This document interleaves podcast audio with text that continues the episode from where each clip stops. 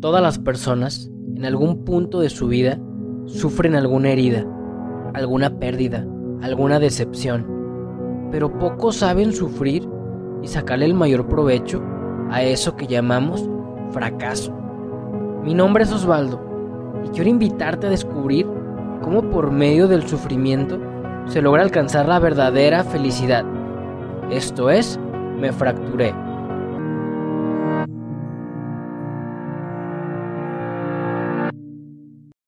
¿Qué tal? Bienvenidos a todos, bendecido día. Hoy estamos en el último capítulo de la temporada 2. Gracias a Dios y todo por su gloria. La verdad se me pasó muy rápido. Antes de presentarte el episodio de hoy, quiero decirte que esta es la primera vez que tú escuchas este tu podcast, Me Fracturé, regrésate hasta el episodio 1, este es el 19, porque todos los testimonios para gloria de Dios han estado bárbaros. Y hoy tenemos otro para cerrar con broche de oro y tenemos un sacerdote. Entonces lo vamos a así literal con la cereza en el pastel.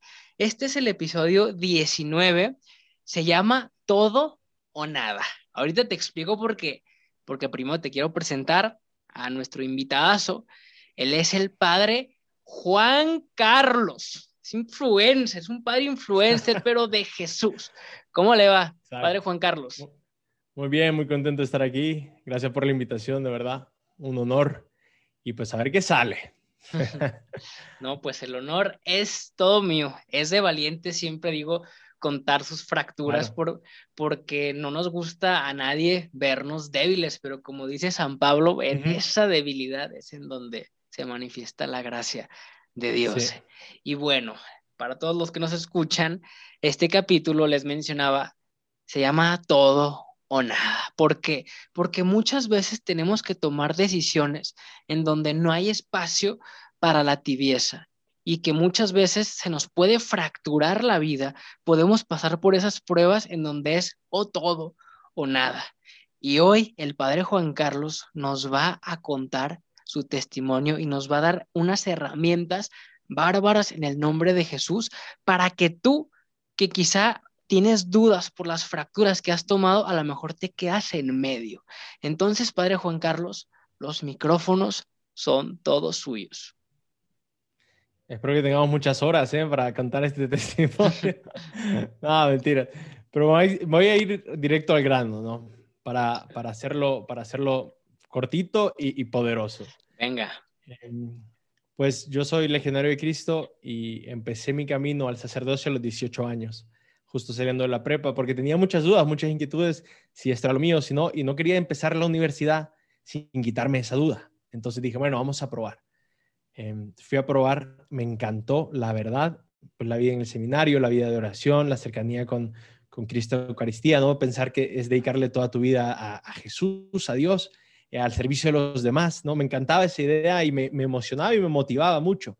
Entonces empecé con muchísimo fervor, ¿no? Todo ese camino, eh, enamoradísimo y lo único que nosotros como legionarios de Cristo tenemos un proceso formativo muy largo. Al fin y al cabo yo hice 13 años de preparación para ser sacerdote, ¿no? Entonces es un camino largo y, y al mismo tiempo un camino difícil, quieras o no, ¿no? Con muchos, como tú dices, muchos momentos donde te fracturas. Muchos momentos donde dices, ya no puedo más, donde no aguanto más, donde, donde ya llegué a mi límite, no puedo, yo simplemente no puedo. Entonces le quería compartir un momento muy especial para mí donde eso se hizo muy real y muy concreto. Fue en mi sexto año de seminario. Iba justo por la mitad. Yo creo que siempre, siempre es un momento clave, la mitad de un proyecto. Obviamente el inicio y el final son muy importantísimos, pero la mitad es muy, muy determinante, creo yo. Porque es cuando empieza a entrar, como dijiste, ¿no? La tibieza, el, desánimo, la desgana, las como que te empezás más a olvidar de aquel inicio, ¿no? Fervoroso, como comenté, y empieza a ganar otra vez más ese Juan, ese Juan Carlos, ese Juanqui, como a mí decían, ese hombre viejo, ¿no? Eh, empieza otra vez a aparecer y a conquistar otra vez ese corazón que, que tanto me había costado dárselo a Cristo, ¿no? entonces estoy en este, sexto año y todo me está costando, absolutamente todo. La vida de oración me cuesta, eh, la vida con mis hermanos en comunidad me cuesta, los estudios de filosofía me costaban un montón. Eh, hacía seis años que no hacía nada de apostolado, no tenía ese contacto con la gente que te motiva siempre muchísimo a ser sacerdote, ¿no? El servicio a la gente. Entonces yo estaba en un momento de, de decisión, de todo o nada, no decir, ¿sabes qué? Mejor nada, me regreso, me, me voy a mi casa, o sea, eh, yo, yo intenté, yo hice lo mío, pero al parecer las cosas no están funcionando, ¿no? No estoy encajando, ¿no? Y, y me estaba dando cuenta eh, que no estaba, no, estaba, no estaba feliz, ¿no? Estaba como que había algo en mi corazón que, que no estaba bien. Y entonces tenía todo esto en mi mente, todo esto en mi corazón, eh, si era lo mío, si, si, yo realmente me quería como sacerdote. Y me acuerdo bien que no podía dormir ¿no? en las noches, pensando en todo esto, pensando en que, en, sí, en que todo me estaba costando, nada salía bien. Y me acuerdo que era eh, como las 3, 4 de la mañana, que no podía dormir, estaba ahí eh, en mi cuarto y en el seminario, en, en, el piso donde estaba, había una capillita, un oratorio, como que todos teníamos habitaciones y Jesús también tenía su habitación ahí donde estaba la Eucaristía. Entonces, bueno, pues vamos, vamos a, rezar un rato. Entonces voy y, y, me pongo a rezar un rato ahí con, con Jesús en la Eucaristía y me quedo ahí sentadito, ¿no? Y, como que poniéndole todo esto en las manos de Dios, rezando. Em, y sobre todo pidiendo una señal de, de que si esto era mío o, no, o si el sacerdocio era mi vocación. Y entonces estoy ahí rezando y, y de repente como que el Señor me invita a, a, a primero encarme, ¿no? Dice, estás pidiendo un don tan grande de saber si esta es tu luz, o sea, si este es tu camino y una luz tan grande y estás sentado bien tranquilo, no bien cómodo eh, entonces me pongo, me pongo de rodillas junto al altar, ¿no? pongo mi cabeza en el altar eh, con estas dudas de mi vocación, de si esto es lo mío, de, que si realmente Dios quiere esto. Y lo primero que viene a mi corazón es el Señor que me dice, lo has hecho muy bien, pero lo has hecho tú, no lo he hecho yo, ¿no? Como dice, has llegado hasta, hasta este límite porque llegaste hasta tu, límite. O sea, eres humano, eres débil, eres... Y si no aceptas eso primero, no vamos a poder dar el siguiente paso. De cierta forma, como que me decía, yo te estoy forzando a esta sequía espiritual, esta sequía en tu vida de comunidad, en tu... Yo te la estoy dando para que te des cuenta que me necesitas, que no puedes solo, ¿no? Que eres pobre. Yo creo que es algo, bueno, después podemos hablar más de ese tema, ¿no? pero, pero ahí, me, tocó, me tocó mucho el corazón, ¿no? Y sí, pues es verdad, ¿no? Está, está haciendo yo mi, mi sacerdocio, ¿no? Cuando el Señor lo puede hacer muchísimo mejor y lo va a hacer muchísimo mejor en el momento que, que, lo, que acepte mi debilidad y mi pobreza y empiece a dejarlo conquistar en mi corazón. Entonces, eh, estaba con estos pensamientos, estos sentimientos en mi, en mi corazón, ahí en, el oratorio, eh, de rodillas, con mi cabeza en el altar, y, y, levanto la mirada para ver el crucifijo, para ver, para ver al, Señor ahí que ha dado todo por mí, y veo que, que, han preparado ya la misa para el día siguiente, ¿no? Entonces el misal está ahí listo, ya para la misa del día siguiente. Y por coincidencia de Dios, eh, la misa que se iba a rezar el día siguiente era la misa por las vocaciones al sacerdocio. Entonces yo a veces sentí que fue una luz, un llamado diciéndome, Acepta tu fragilidad, tu debilidad y asegúrate que yo estoy contigo y que yo sí quiero esto, pero quiero ser yo el que construya el sacerdocio o el sacerdote en ti.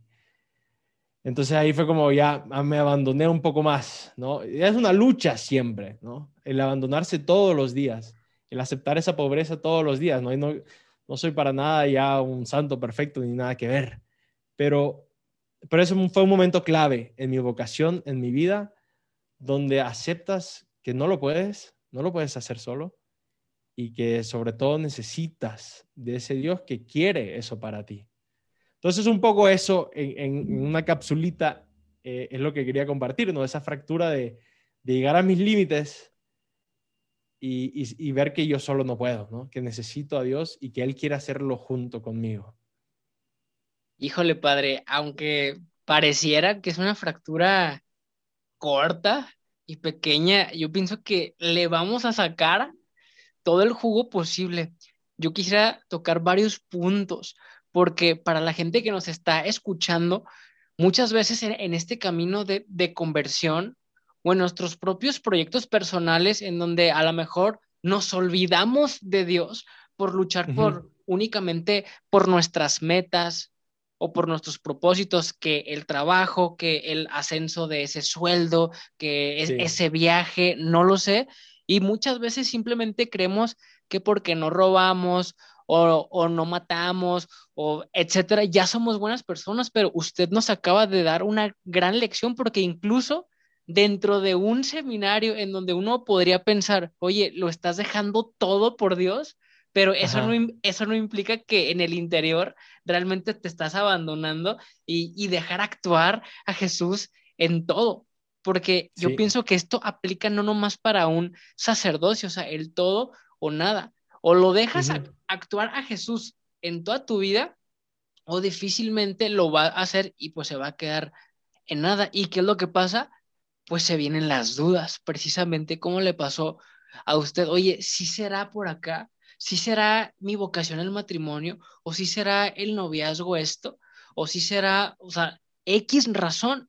Entonces, tú que nos estás escuchando, mira nada más el aprendizaje tan grande que se puede sacar cuando no dejamos del todo entrar a Jesús, a que Él maneje nuestra vida. A mí me encanta el querigma, yo me evangelicé con, con el querigma y, me trae mucho a la mente el tema del señorío, el señorío de Jesús, que una vez que tú ya conoces a Jesús, ya sabes que es la solución, que hay que tenerle fe para poderte convertir y pedir ese Espíritu Santo, ahora es necesario hacerlo hábito.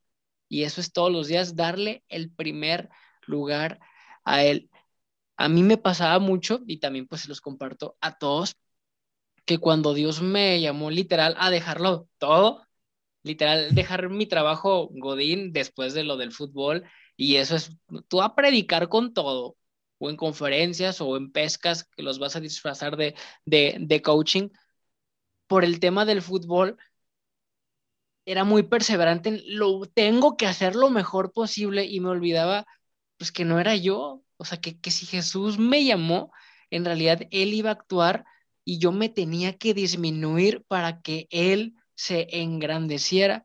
Y muchas veces por el afán de, de querer quedar bien, incluso con Dios, nos olvidamos que no somos nosotros.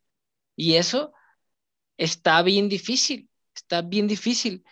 Pero la oración, la oración después de la fractura, esa es imprescindible, es importantísima y tal cual como usted nos acaba de mostrar en su testimonio, yo creo que hay veces que para voltear a ver arriba a Dios, pues se nos tiene que fracturar la vida porque siempre tenemos como la mirada o en medio o abajo o en nosotros mismos. Y hasta que ya no sabemos ni qué onda, ahora sí Dios, ¿qué hago?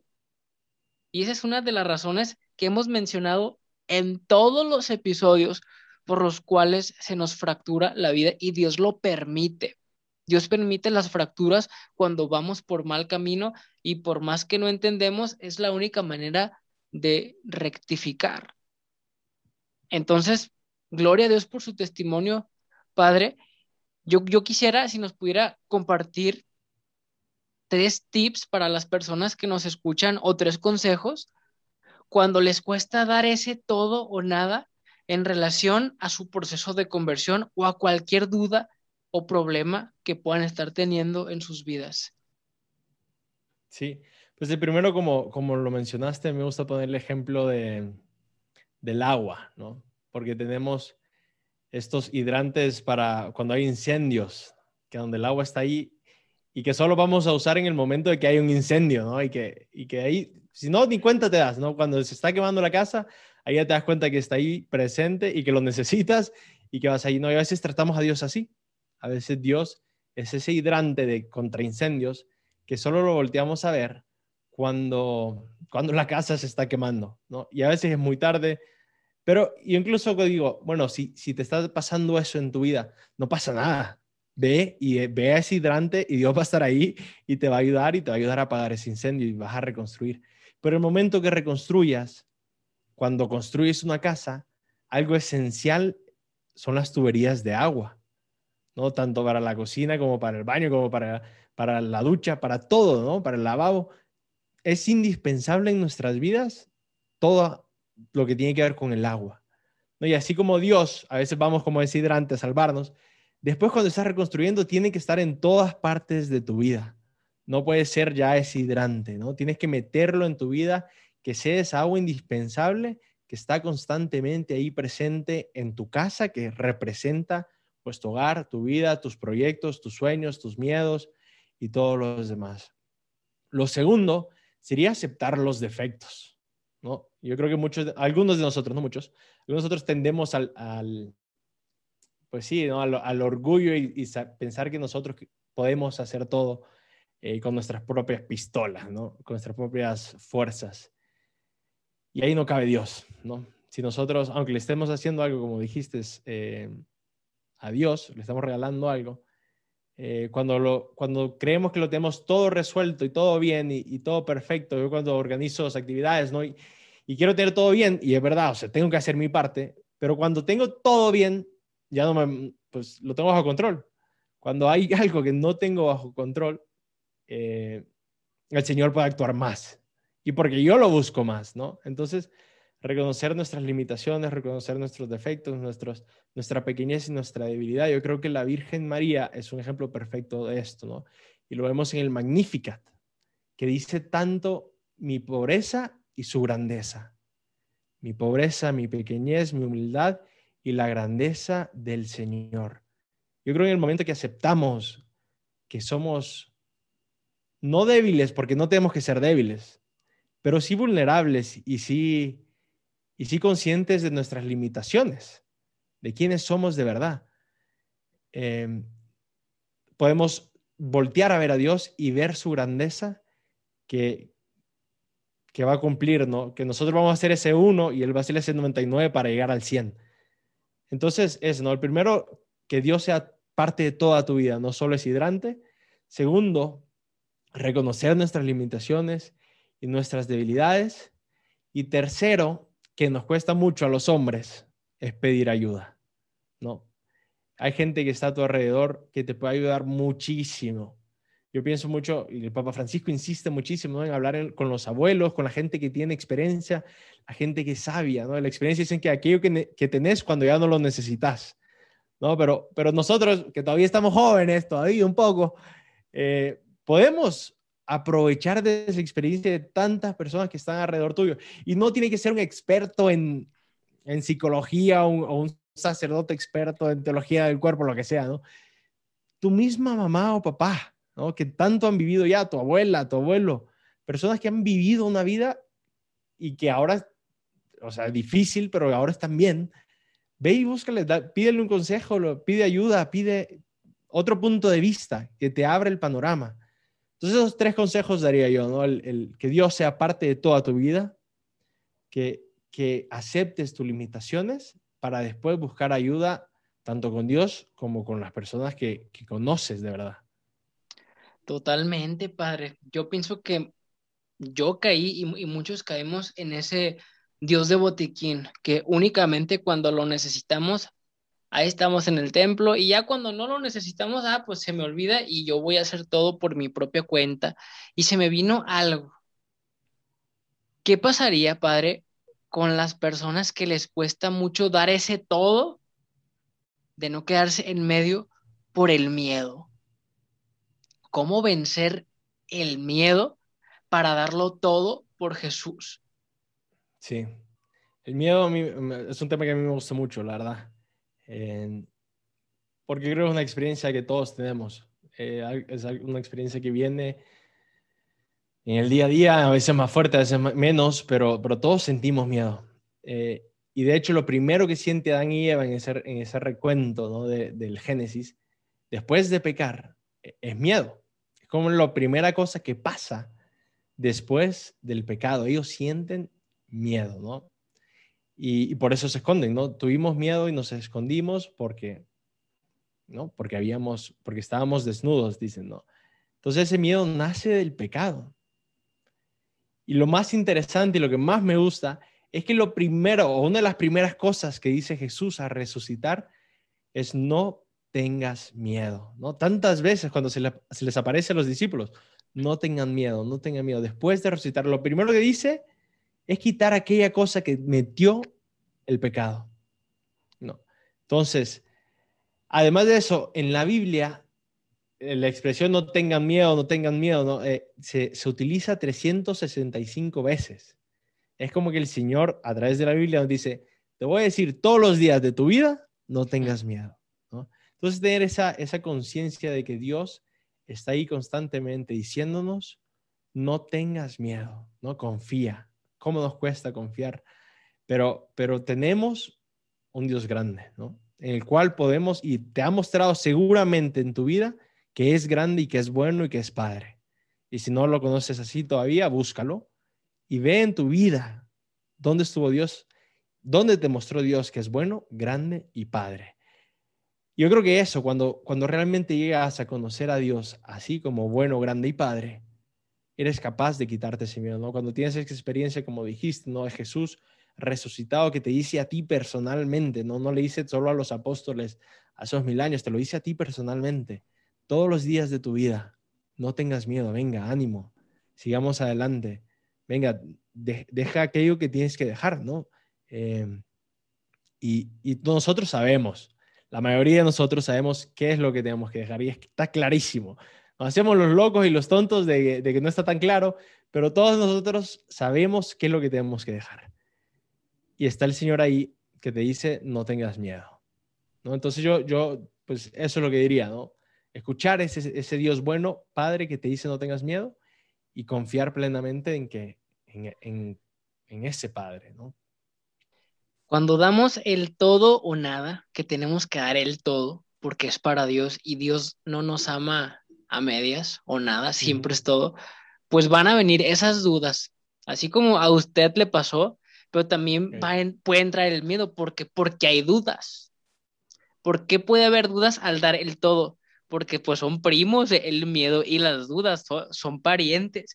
Y el ser humano siempre va a tener miedo de perder. De es que qué va a pasar si doy el todo. Es que y si salgo más lastimado. Y es que si me va mal. Pero tú que nos escuchas, te quiero recordar que Jesús también tuvo miedo en el huerto de los olivos. Pues claro que, que tenía miedo, pero que es lo contrario del miedo, la fe. Yo creo que quien lo da todo, aunque humanamente le vaya mal, aunque humanamente lo des todo en una relación, y te corten o te sean infiel o un amigo te traicione o te vaya mal en, el trabajo o lo des todo por tu grupo pastoral y te quede mal la iglesia o incluso un sacerdote, o sea, ese dolor se permite para santificar el espíritu, porque es la única manera. Entonces, quien ama al 100, quien se da, quien se entrega en todo, va a tener una recompensa del todo, pero en lo espiritual que es lo más importante. Pero esas dudas y ese miedo vienen cuando vemos las cosas hasta aquí, humanamente, y no volteamos hasta arriba. Porque finalmente todos le tiramos a, a salvarnos. Eso es nuestro fin último. Y no podemos salvarnos si no lo damos el todo por el todo, por ese miedo al perder, por ese miedo al sufrimiento, al dolor. Y de eso se trata este podcast precisamente, que cada testimonio que está aquí es de personas valientes por la gracia de Dios, porque Dios da esa gracia, no es uno mismo, el dar el todo, o sea, sí lo decidimos por nuestra voluntad, pero no podemos sin la gasolina que es la gracia de Dios. Entonces, en todos los testimonios, en todos pasó algo malo, pasó una fractura, pasaron desde abusos sexuales, desde alcoholismos, desde muertes, desde enfermedades, cosas cañoncísimas, problemas de autoestima, de inseguridad, también miedos. Y en cada una de las historias, el dolor fue el medio. ¿Y cuál fue el medio para salvarnos?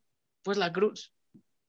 Jesús crucificado en donde no estaba sintiendo bonito, sin embargo, lo tuvo que dar todo, todo. O sea, Jesús no es de que, ah, este, pues sí, nomás un litro de mi sangre o nomás me dieron unos cuantos golpes y ya, o sea, literal dio toda su sangre. Cuando le picaron con la lanza salió agua con sangre porque ya no había nada más que dar. Entonces yo pienso que, que si tú que nos estás escuchando te cuesta trabajo dar ese todo o nada, recuerda que ya hubo alguien que lo dio. ¿Qué nos queda por hacer en nuestra capacidad? Darlo todo a, nuestra capacidad. Y para eso tenemos este ejemplazo y este testimonio tan padre, tan padre del padre Juan Carlos, que hasta un sacerdote puede tener dudas en el seminario ya estando a la mitad. Se vale tener dudas, se vale tener miedo, lo que no se vale es quedarnos ahí toda la vida porque no vamos a ser felices. Es como cerrarle las puertas a Jesús porque Él no nos quiere medio amar o medio sanar. Nos quiere con todo porque todo lo que Él hace es al 100. Él no se guarda absolutamente nada. Entonces, Padre Juan Carlos, de verdad, muchísimas gracias por su testimonio, por sus enseñanzas. Estoy seguro que le van a servir muchísimo a toda la gente que nos escucha esto pues se va a subir, ya se la saben todos por YouTube si lo quieres ver con rostros y a todas las plataformas digitales de audio y, y para toda la gente que lo quiera seguir en sus redes sociales, padre, porque trae muy buen contenido. A mí me encanta todos los videos que sube por la mañana con, con, con dinámicas, o sea, con, con billetes, que la magia, que los balones, o sea, tiene una pedagogía muy padre para evangelizar y de verdad que gloria a Dios por eso y lo, y lo felicito. ¿Cómo lo pueden seguir? Ah, pues eh, yo creo que si buscan simplemente Juan Carlos Arias, sale, creo que estoy como JC Arias en Instagram, pero si buscan creo que Juan Carlos Arias también sale. En YouTube estoy con, con hago colaboración con otro sacerdote, entonces mi canal se llama Dos Curas. Dos Curas, ok. Em, y creo que también en, en, Facebook está, está como Juan Carlos Arias. Y también tenemos un podcast aquí, varios sacerdotes, que se llama A mí qué. Entonces, si buscan A mí qué podcast, ah, por ahí estamos también hablando de, dudas, dudas sobre la fe. Que, todos tenemos dudas y está bien, ¿no? Tener dudas, pero no, no quedarte ahí en la duda. Y entre el todo y el nada, eh, me llama mucho la atención de que muchos se quedan sin decidir, supuestamente. Pero el quedarte en medio entre el todo y el nada es ya una decisión. Estás decidiendo no decidir y eso es una decisión que la estás haciendo libremente. Entonces, casi que podemos decir o todo o nada o te quedas en medio. Tú decides, porque el no decidir es decidir. Amén por eso. Yo con esa cerramos. Me encantó esa frase. Y, y, pues ya lo saben, tú que nos escuchas, ahorita le pones stop y a seguir al padre Juan Carlos. Ya dio todas sus redes sociales. Y de verdad, muchísimas gracias por acompañarnos hasta este capítulo 19. Vamos a volver en temporada 3, le vamos a meter una pausa, una pausa para qué? Para que puedas escuchar los 19 capítulos, pero se vienen nuevos invitados, se vienen nuevas dinámicas, porque siempre hay muchísimos testimonios y tú no sabes si tu testimonio en Dios puede cambiar muchísimas vidas. Entonces, ya lo sabes, en tu fractura, como lo decimos siempre, está tu misión. En lo malo que te pasó, ¿quién mejor que contar lo malo que te pasó? Que sí se puede sanar, que sí se pueden quitar esas dudas, esos miedos, que sí se puede salir de la zona de tibieza, que sí se puede dar todo por Jesús y con su gracia. Padre Juan Carlos, de verdad, le mando un abrazote, que Dios me lo bendiga y espero tenerlo en la temporada 3 para que nos cuente más testimonios. Claro que sí, sería un honor. Perfecto. Pues les mando un abrazo a todos, que Dios me los bendiga y nos vemos en la temporada 3. Chao.